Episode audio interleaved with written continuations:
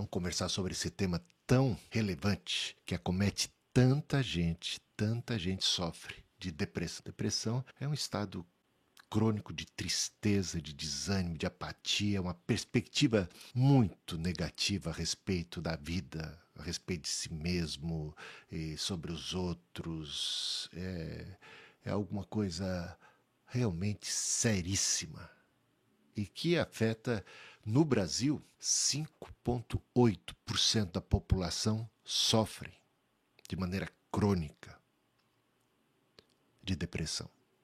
Mas 20% da população, de quando em quando, padece de depressão. Então, você vê o nível. E é interessante que a, a média mundial de pessoas com depressão crônica é menor do que aqui no Brasil.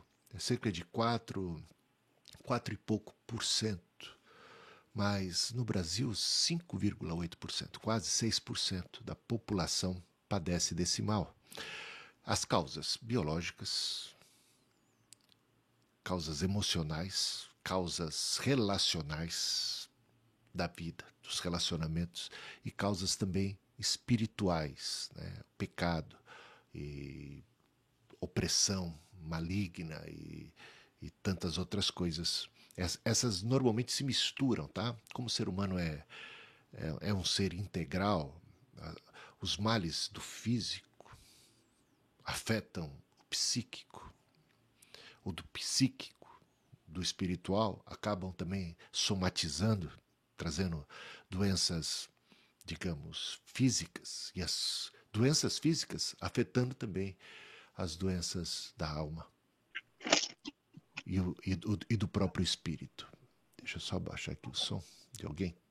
É minha mãe. Minha mãe entrou aí com som. Mãe, te amo. Orando por você aí. Vamos, ó, para falar um pouquinho mais sobre as causas, a gente tem que ficar mais atento se tem histórico familiar. Há um componente genético, normalmente acompanhando a depressão. Também transtornos psiquiátricos, psíquicos. A gente tem que observar se já teve, se tem na família, se já temos algum histórico, somos mais suscetíveis nesses casos. Disfunções também hormonais, olha só como questões do físico, questões também neurológicas, questões do coração, sabe? Também podem levar, podem ser causa, tá? Nunca necessariamente isoladas, mas essas coisas contribuem é, estresse, certamente, e ansiedade. Quando a gente fala de estresse e ansiedade, todo mundo tem uma certa proporção, mas quando isso é crônico, quando isso é constante, ah, é sinal de alerta, de muito perigo em relação à possibilidade dessa pessoa ter, padecer de depressão. Esgotamento físico emocional que se denomina hoje em dia de burnout, quando a pessoa está esgotada, quando a pessoa está é, queimando o último pavio, digamos assim. Então, vai chegando no limite, todo mundo, cada um de nós tem, tem seus limites. Então, quando você é submetido a constante estresse, ansiedade, transtornos, medos, é, traumas e coisas da vida, isso, isso acumulado pode levar a pessoa, com o passar do tempo, a um esgotamento. Ela pode surtar, ela pode realmente desabar como ser humano, na alma. Pode desabar, pode se entregar a, a uma apatia, a uma tristeza profunda. Fica a situação muito crítica, muito complicada. Outras causas, crises familiares, certamente. Crises também, é, é, como a gente fala, relacionais, as causas relacionais também, no ambiente de trabalho, entre amigos e tantas pressões. Isso pode favorecer, pode dar causa à depressão. Finanças, desemprego, problemas, dívidas, pode levar a pessoa a um estado de angústia, de, de medo, culpa, de tristeza profunda. Pode ela também começar a não ver mais saída, a ficar totalmente pessimista, com uma perspectiva negativa em relação a si mesmo, à vida, ao futuro e a tudo mais. Isso é muito perigoso. Há perdas, perdas de familiares, de entes queridos, de, de perdas, rupturas, divórcio, é, é, de amizade, decepções, traumas, eventos assim traumáticos da vida podem gerar, dependendo do, do estado de espírito, das propensões já naturais do indivíduo, da pessoa, ela, ela pode se ver de repente num estado de depressão. Tá? Pressões, cobranças, é, sentimentos de culpa, de desvalia, falta de amigos. E quando a gente fala de, de, amigos aqui, não são aqueles amigos do Facebook, que, os amigos do Instagram. Ah, bom, não é que não, não haja amigos ali, mas de fato estamos aqui tratando de confidentes, de amigos que são mais chegados que um irmão, pessoas com quem nós podemos contar, confiar, laços mais profundos. Isso é imprescindível na nossa caminhada, porque a solidão, e a gente pode se sentir de repente só rodeado de gente, rodeado de gente na família, rodeado de, de amigos, num, num outro nível de amizade. Mas nós precisamos de amigos chegados, né, próximos, íntimos, é, com quem nós podemos realmente contar, abrir o coração, confiar. Isso é imprescindível. E tem gente que, de repente, se vê sem amigos, porque não cultivou verdadeiras amizades. Então, isso é complicado. Em momentos como esse, a solidão é um perigo enorme, imenso sete sinais aqui. Existem outros, mas aqui são os principais sinais, sintomas. Como é que a gente vai identificar se estamos ou não com depressão, ou se temos um amigo, um parente, um colega com depressão? A, a primeira é, é observar se há desânimo e apatia, falta de apetite pela vida, pelas coisas da vida, pelos prazeres da vida, pela por viver, um desânimo para trabalhar, um desânimo para as coisas, inclusive muitas vezes positivas, para o lazer, um desânimo para o sexo, um desânimo para, sabe, qualquer coisa. Então, se a pessoa tem desânimo, não quer dizer que esteja deprimida, mas se isso é persistente, então, se isso é, se torna algo crônico, essa apatia é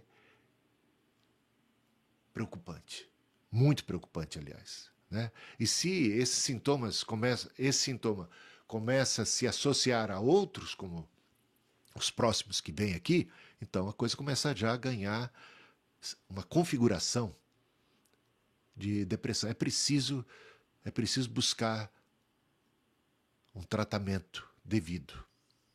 Por isso o diagnóstico, por isso a compreensão da doença é muito importante, porque quanto mais rápido a gente busca por socorro, mais chance a gente tem de, de sair dessa rapidamente, de, de não deixar, de não permitir que isso se torne cada vez mais complicado. Porque é, acontece de, em não havendo devido tratamento, da coisa ficar, engrossar o caldo. Né? A tristeza também. Uma tristeza persistente, constante a outra, transtornos alimentares. Pode ser falta de apetite, pode ser apetite demasiado. Há um transtorno, uma mudança de um parâmetro normal. De repente, ou a pessoa está comendo de maneira compulsiva ou está perdendo apetite também pela alimentação. Há pensamentos suicidas. É algo complicado, que precisa ser levado a sério se temos tido isso, ou se alguém ao nosso redor manifesta algo assim, precisa de cuidado. Não pode fazer pouco caso disso, tá? Sentimento de culpa. Isso de maneira constante. E aí entra na, na próxima eh, um, uma sabe uma baixa autoestima, uma autodesvalorização e se sente fracassado, inapto, muitas vezes se sente um peso para a família, um peso para a sociedade, um peso para os amigos, se sente mal consigo mesmo. A pessoa se sente mal consigo mesma. É complicado. A outra alterações do sono. Alterações do sono. Normalmente, insônia. A insônia está relacionada com mais de 70% das pessoas que que padecem de depressão têm insônia, mas pode ser também, por causa do desânimo, entra para também dormir direto e não, não querer nem acordar. Então, transtorno do sono, transtorno da alimentação, transtorno do humor, isso de maneira persistente, constante, desânimo, apatia, perda do apetite, isso aí é, são sintomas. Tudo isso são sintomas. Agora, já começando a, a tratar da questão mais biblicamente, porque, bom, deixa eu voltar aqui. Se, veja só que existem elementos aqui, voltando um pouco, uh, sobre as causas, histórico familiar, transtornos psiquiátricos, questões genéticas, é, disfunções hormonais. Gente, isso precisa ser tratado de maneira uh, científica, médica. Então, se trata depressão com psiquiatras, com psicólogos. Procure o, o que há de melhor em termos de recursos científicos, médicos, medicamentos, porque se falta de repente determinados hormônios ou, ou se tá, se a causa é, é, é, tem algo algo de físico, então existem antidepressivos que não podem ser tomados, é, digamos, sem uma orientação médica, mas com uma boa orientação médica, eles são importantes, eu diria até fundamentais para uma pessoa sair da crise. Tá? Então, essa pessoa está descompensada muitas vezes. Normalmente está. Né? E precisa de amparo médico. Então, uma coisa é todo cuidado medicinal, que precisa ser dado. Trata, tratamento também psicológico, uma terapia também faz bem. A outra coisa é para os crentes, né? Aconselhamento pastoral, ajuda pastoral, espiritual. Porque o espírito da pessoa tá, tem tudo a ver ali a saúde física, emocional, relacional e também espiritual precisa ser cuidada. Todo o seu corpo, alma e espírito sejam santificados. Então, Deus opera nesses níveis, tanto no físico, então oração é muito importante, mas não precisamos ficar única e tão somente voltados para oração a gente recorre às bênçãos de Deus através da medicina. A gente faz isso quando tem um problema no dente, vai procurar um dentista, não é? Quando temos um problema nas coronárias, vamos procurar um cardiologista. Temos problemas é, de, de, qualquer outra oftalmologista. Eu estou com óculos aqui, né? O que, que a gente faz quando a gente não está enxergando bem? Então, quando a gente também não está enxergando bem com os olhos da alma, porque a, a depressão é um problema do olhar negativo, pessimista, da alma, que precisa ser tratado, do espírito. A perspectiva em relação à vida precisa ser cuidada também. A gente precisa tratar dos olhos para enxergar adequadamente. Né? Então, faz bem, tem o seu lugar, é bênção de Deus, devidamente usada, a medicina é muito benéfica e a gente dá graças a Deus por ela, tá? Mas o tratamento pastoral, o aconselhamento, voltar-se para Deus, a oração, o louvor, a palavra de Deus, a ação do Espírito Santo no meio de tudo isso, gente, é uma fortaleza. As armas da nossa milícia não são carnais, antes são poderosas em Deus. Eu voltei aqui porque agora eu estou entrando já numa ação de Deus.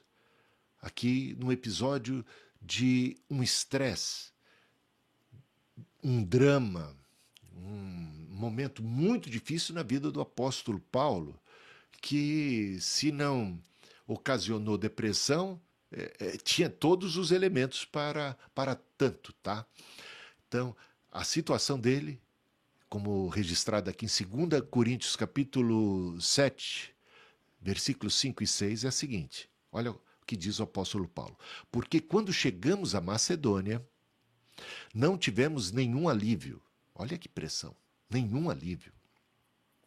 Pelo contrário, em tudo fomos atribulados, tribulação de todo lado, sem trégua, sem alívio. Lutas por fora,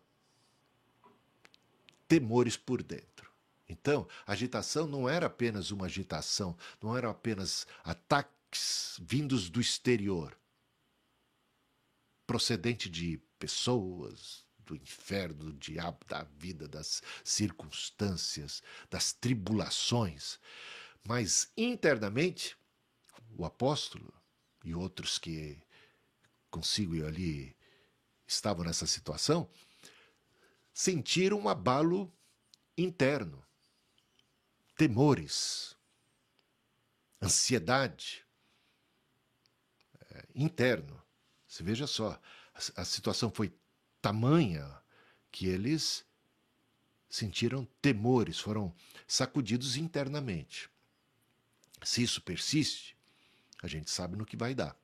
Né? Se isso não tem um tratamento devido, se essas coisas continuam assim, então a gente pode desenvolver uma série de problemas. Síndrome do pânico é uma delas. Né? E outros transtornos psiquiátricos. Aqui a gente vê uma ação muito positiva de Deus para benefício para cura, para alívio, para consolo, que foi, olha só, vou colocar aqui nos termos que o apóstolo Paulo mesmo, ou não, que Lucas registrou. Provavelmente Lucas estava com Paulo aqui. Porém, Deus que consola os abatidos, nos consolou com a chegada de Tito.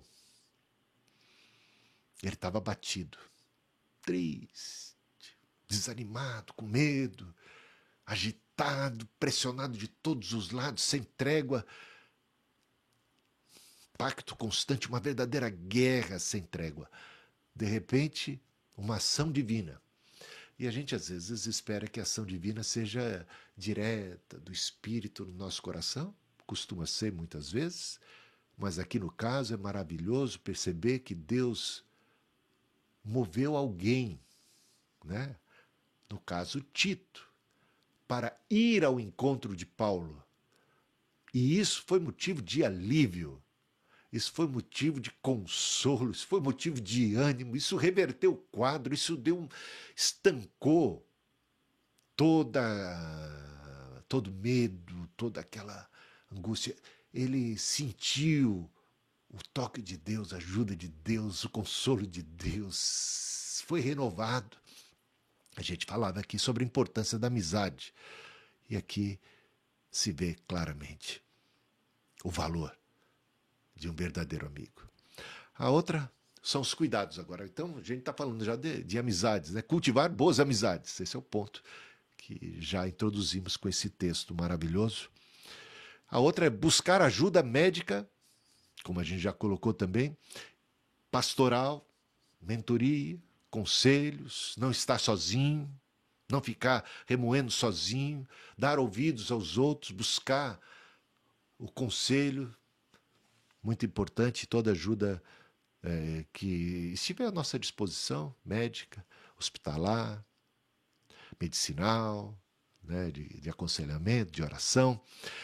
há uma atitude que todos devemos ter diante é, do, do medo, diante do abatimento, diante da tristeza, diante do desânimo, é rechaçar. Rechaçar é não admitir, é não aceitar como natural, é não alimentar, é não ficar numa atitude passiva, é não desenvolver um espírito de autocomiseração, não ficar ali se auto-vitimando. Reagir a isso. Ter uma atitude proativa diante dessa situação, que não é fácil, mas com o auxílio do Espírito Santo, com a palavra de Deus, com a profecia da palavra de Deus, com a ajuda que nós temos ao nosso redor, podemos e devemos ter uma atitude pessoal de dizer não à tristeza demasiada, não àquela ansiedade, não ao temor, tá? E a gente vai tocar mais adiante nesse ponto em particular. Não vai demorar muito, mas eu sei ter preparado aqui algo específico sobre essa questão que é muito importante. Outra é adquirir hábitos saudáveis. Hábitos são, são coisas, sabe? Se a gente não tem hábito, quando a gente tem tristeza, quando a gente tem depressão, a, a gente tem mais facilidade para se entregar. Agora, se nós temos hábitos, hábitos é diferente de vício, né? Vício é aquilo é um hábito negativo, né? É aquilo que a gente faz comumente e, e de maneira quase que compulsiva, negativamente. São hábitos destrutivos. Agora, hábito mesmo do que a gente está querendo tratar aqui são aquelas coisas positivas, hábitos saudáveis de alimentação, de sono, de atividades físicas. Se nós adquirimos hábitos saudáveis, isso é uma força, porque às vezes a gente vai fazer pelo costume. Isso nos servirá de proteção. Proteção, porque o físico também, bem cuidado, ajuda bastante a gente ter mais força.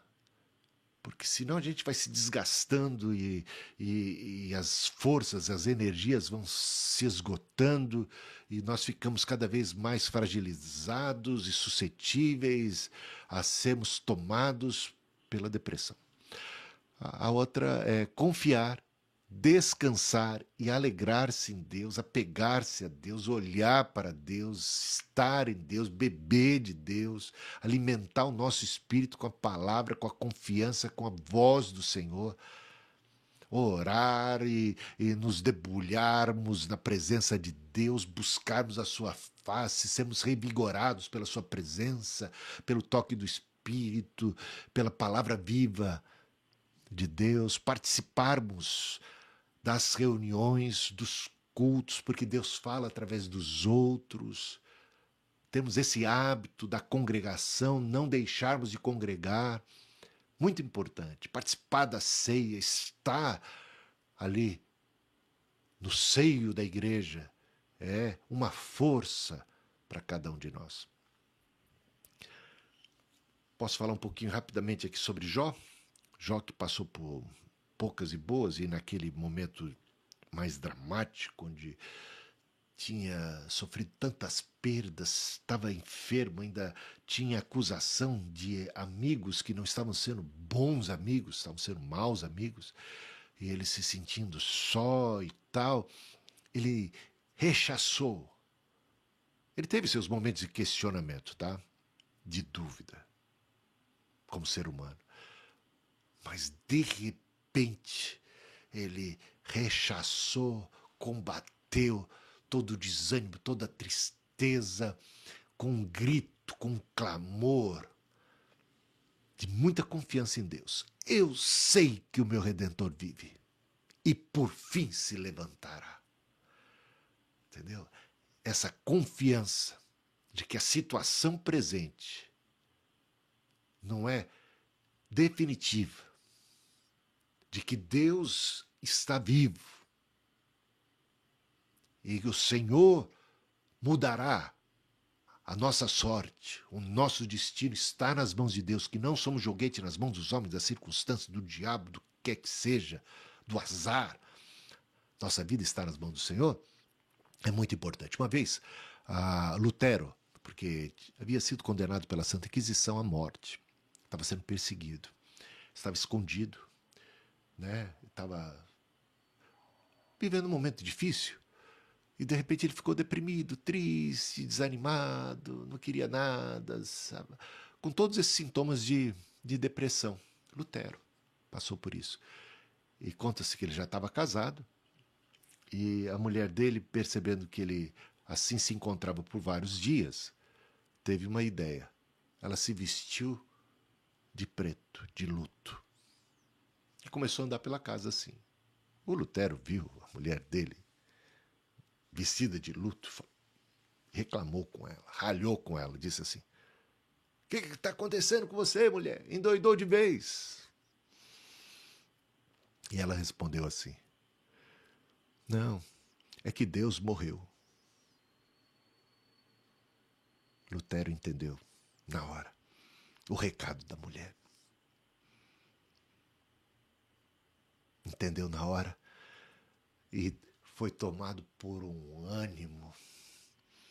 De fato, não havia motivo para toda aquela tristeza, porque Deus estava vivo. Não é que as coisas, as circunstâncias não fossem ruins, eram ruins, eram adversas, mas um, a boa notícia, como Jesus mesmo tinha alertado: no mundo tereis aflições, mas tem de bom ânimo, eu venci o mundo. Tem de bom ânimo. Deus não está morto, Deus está vivo. Ele é maior do que os nossos problemas, do que os desafios. E Lutero percebeu isso na hora. Porque se sua mulher estava vestindo propositalmente para provocar, para abrir os olhos, vestida de luto, de fato, de luto estava o coração de Lutero. Então foi hora de sair do luto e celebrar o Deus da vida que nos dá a vitória em toda e qualquer circunstância e adversidade. Ah, eu sei que o meu redentor vive, por fim se levantará. Elias também ficou triste porque ele pensou, quando venceu os profetas de Baal, o fogo desceu sobre o altar de Deus, pensou que havia, haveria um avivamento. E de repente, para seu desgosto, o avivamento não veio, ele foi perseguido, ele teve que fugir sozinho, foi parar numa caverna, e ali ele quis morrer estava deprimido, não queria sair para nada. Deus o visitou. E ali, Deus o animou. a duas coisas interessantes é, que Deus faz com, com Elias. Bem, ele diz para Elias que Elias não está sozinho, que tinha sete mil. Com isso também está dizendo para Elias que o trabalho de Elias não tinha sido em vão, como Elias estava supondo. Eu sou um fracasso, não deu nada certo, não teve fruto no meu ministério, na minha vida, né? não estou valendo de nada, melhor morrer. Não, você tem sido um baluarte, você tem sido uma coluna, você tem sido benção na vida de muita gente. Você nem percebeu isso, você nem sabe. Gente que nem você conhece, mas que por sua postura, por suas ações, tem sido tocadas, estimuladas, ensinadas, exortadas, abençoadas. Elias, você tem sido uma referência, uma benção. Ah, sete mil que estão com você, que não se dobraram diante de Baal. Isso animou o coração de Elias, certamente. A outra coisa foi. Deus deu para ele uma incumbência. Elias pensou que era o fim, que não tinha mais nada para fazer, que a vida dele não tinha dado em nada, ministério e tudo mais. Mas Deus está com ele, fala assim: agora você tem duas missões. Você vai, vai é, ter, eleger um sucessor. Você vai fazer um sucessor. Você não vai terminar a vida sem deixar sucessão. Você vai fazer um discípulo que vai, vai seguir os seus passos, vai dar sequência à sua missão. E a outra coisa, você vai ungir um rei porque esse rei maldito, já está com os dias contados. É maravilhoso ver que Deus está agindo e, e, e animando a, a, vida de, de, Elias de uma maneira muito tremenda. O, e o, o Jeremias? O Jeremias foi aquele profeta que foi rejeitado na sua atuação profética, o povo, o rei, as pessoas não deram ouvidos a ele. Ele profetizou que haveria uma destruição, uma dura punição para todo o povo de Israel, para Jerusalém, para o, o templo seria destruído, caso não houvesse arrependimento. O povo não quis saber. Os falsos profetas profetizaram paz e tranquilidade, e o povo seguiu em seus pecados. O juiz de Deus se abateu, e quando Jerusalém cai diante de Nabucodonosor, o templo é destruído, a cidade é destruída, as muralhas são destruídas, pessoas milhares, milhares são mortos e outros são espalhados pelo mundo afora, têm que fugir. São desterrados, outros levados como escravos. Que situação. Aí o Jeremias, que agora todo mundo aclamava, os que sobraram, né, os que sobreviveram aclamavam, verdadeiro profeta era Jeremias, e a gente desdenhou da sua mensagem. Só que Jeremias não estava feliz com isso. Estava muito triste porque olha o resultado que ele tanto quis evitar. A destruição de Jerusalém, por exemplo, e a morte de tantos e toda aquela situação caótica. E ele escreve um livro chamado Lamentações, Lamentações de Jeremias. E no meio dessas lamentações, que é algo, um contexto de muita tristeza, quase de depressão. No capítulo 3 ali de Lamentações, nós temos uma fala de Jeremias que nos ajuda a vencer a depressão. Quero trazer à memória o que me pode dar esperança. Em vez de trazer à memória e ficar alimentando toda desgraça, toda maldade, toda ruína, ficar chorando sobre o leite derramado, ficar com o espírito de, de, de autocomiseração, de vitimização. Quero trazer à memória que pode dar esperança. As misericórdias do Senhor são a causa de não sermos consumidos. Suas misericórdias não têm fim. O Senhor está presente. E se sobramos nós, o Senhor tem um propósito nesse restante, nesses que ainda estão vivos. Há um futuro para nós, baseado nas misericórdias, na graça renovadora, na graça de Deus que se renova cada manhã. Não é o fim, não é o fim, não é o fim. Parece o fim. Parece, mas não é o fim. As misericórdias do Senhor estão presentes e elas avivam, renovam fortalece a nossa fé, nossa esperança, nos dão força para superarmos isto. E foi o que aconteceu historicamente. Haverá um renovo, haverá uma reconstrução, haverá uma ação poderosíssima, uma restauração de todas as coisas, pela força, pelo poder de Deus, porque Deus está vivo. A outra, poderíamos falar de João Batista. Do João Batista também ficou desanimado, mas de repente, quando ele se via na prisão, prestes a ser condenado, como ele viria a ser até condenado à morte, ele, em dúvida, num dilema, triste, se sentindo abandonado, sentindo onde está Deus nessa história toda. Pensei que ele me livraria e as coisas não estão saindo como planejado como esperado. E ele envia discípulos seus até onde Jesus estava para perguntar a Jesus: É o Senhor mesmo quem o Messias, aquele que estávamos esperando, ou, temos que esperar outro? Porque cadê o Senhor que não age? Cadê o Senhor que não se manifesta poderoso aí para nos libertar da morte ou da cadeia, desse cativeiro, dessas coisas? Ele está confuso. Sabe o que, que Jesus responde? Olha, o que, que eu estou fazendo? E o que Jesus estava fazendo? Curando os cegos, os mudos, os surdos, os aleijados, é, salvando, renovando, abençoando, ressuscitando mortos. Ele diga a João Batista o que vocês acabaram de contemplar. Isso foi para João Batista um alento, porque mostrou que Deus está vivo, atuando no planeta Terra, muitas vezes de uma maneira que foge um pouco aquela nossa expectativa. Tá? João continuou na prisão. Mas Deus tinha um plano na vida de João.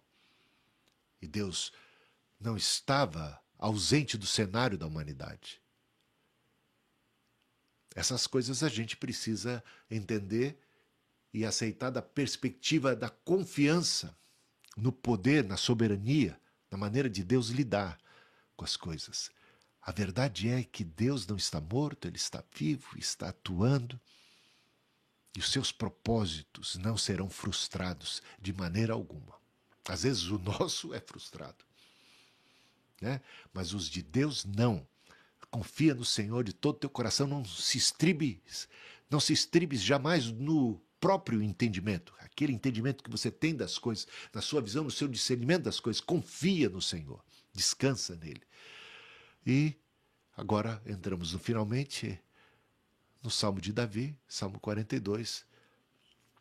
E temos ali uma descrição também de alguém que está sendo atacado externamente e também sofrendo angústias internamente. As minhas lágrimas, diz ele, têm sido o meu alimento dia e noite. Então, é alguém que está chorando constantemente. Sintoma, né? quando isso é persistente, crônico, quando a pessoa não sai disso, isso é sintoma de depressão perdeu o apetite. O que é que tem sido alimento dele em vez de alimento físico? Não é porque está faltando comida, é porque perdeu o apetite, porque a tristeza tomou conta. E ele está se alimentando, alimentando das lágrimas, do pessimismo, do negativismo. Ele está com o espírito de autocomiseração, de autopiedade, de está se vitimando chorando e alimentando. Que miséria, que situação e tal, tal, tal, uma lamúria constante. E e para piorar, para engrossar o caldo, o ataque que vem de fora, dizendo assim: cadê Deus na sua vida? Se Deus fosse com você, você, você não estava nessa situação. Não disseram isso também para Jesus, quando ele estava na cruz? Mas você não disse que era Elias? Sai dessa cruz então, faz o milagre agora que queremos ver. Cadê o teu Deus? Onde é que está teu Deus que não te livra? Onde é que está teu Deus que parece que te abandonou? Agora a morte ao sofrimento, você está sofrendo como ovelha muda diante dos tosquiadores. Né? Entregue à morte. Cadê o teu Deus que te entregou à morte? Onde é que está o teu Deus que, que não faz nada? Olha a sua situação, olha a sua, sua situação física, olha a sua situação familiar, olha a sua situação profissional, olha a sua situação financeira, olha, cadê Deus na tua vida? E os acusadores estão ali tripudiando isso aumentando ainda mais o drama. Assim começa o salmo, né? No versículo 8, vamos falar apenas de três versículos, tá? No versículo 8, veja só que ele toma uma atitude concreta para a, combater essa situação de lamúria, de lágrimas sendo o alimento dele, chorando de dia e de noite. Ora, ele ora e contempla a bondade de Deus. Contudo, diz aqui, versículo 8: O Senhor, durante o dia, me concede a sua misericórdia, e de noite está comigo o seu cântico, uma oração ao Deus da minha vida. Veja que é uma atitude diferente daquela que encontramos no versículo 3. De dia e de noite, se alimentando de lágrimas. Focado na ação do inimigo, que está zombando, ridicularizando, tripudiando sobre si. Agora já está diferente. Elevando os olhos para Deus. Contemplando a Deus, discernindo a mão de Deus na sua vida, ele, ele encontra graça e força para a superação disso. Né? Durante o dia, agora, o que é que ele faz? Ele contempla misericórdia a bondade, a graça, o amor, o cuidado. Ele pode lançar sobre Deus as suas ansiedades, os seus temores, a sua depressão, sua tristeza profunda.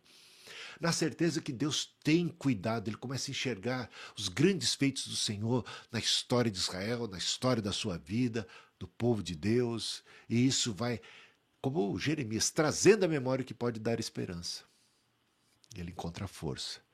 E de noite, em vez de ficar se alimentando de lágrimas, ele está cantando, louvando, bendizendo ao Senhor. Em tudo dai graças porque essa é a vontade de Deus. Tudo que é bom, tudo que é puro, tudo que é de boa fama, se algum louvor há, se alguma virtude existe, seja isso que ocupe o vosso pensamento. Olhando para o autor e consumador da fé.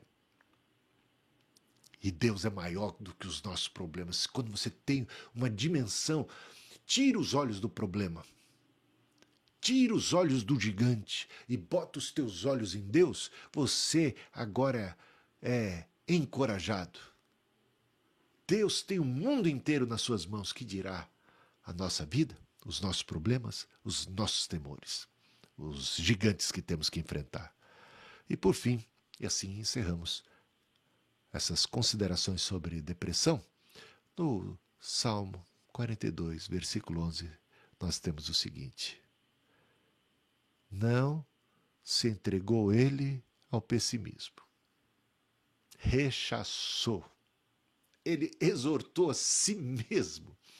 Exortou a si mesmo. Ele falou consigo mesmo, falou firme consigo mesmo. Porque está batida, ó minha alma. Porque está batida, ó minha alma. Porque te perturbas dentro de mim. Espera em Deus. Você já exortou a si mesmo? Você já repreendeu o temor, muitas vezes, que é, é sintoma de falta de fé, de confiança em Deus, essa tristeza que, diante da perspectiva da contemplação da misericórdia, da graça, do poder, do tamanho de Deus, da grandeza de Deus, ela é injustificável. Essa tristeza permanente, porque a tristeza pode durar uma noite, mas a alegria vem ao amanhecer. E a gente pode e deve cantar e pode agradecer a Deus por todas as coisas, porque está abatido. Então repreenda, rechaça, não admita, toma uma atitude firme, olhando para o autor e consumador da fé, porque está abatida, sacuda a si mesmo.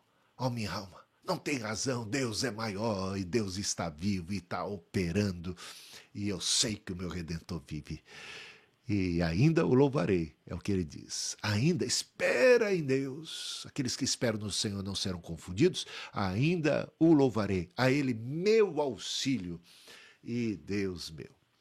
Com isso, encerramos essas considerações.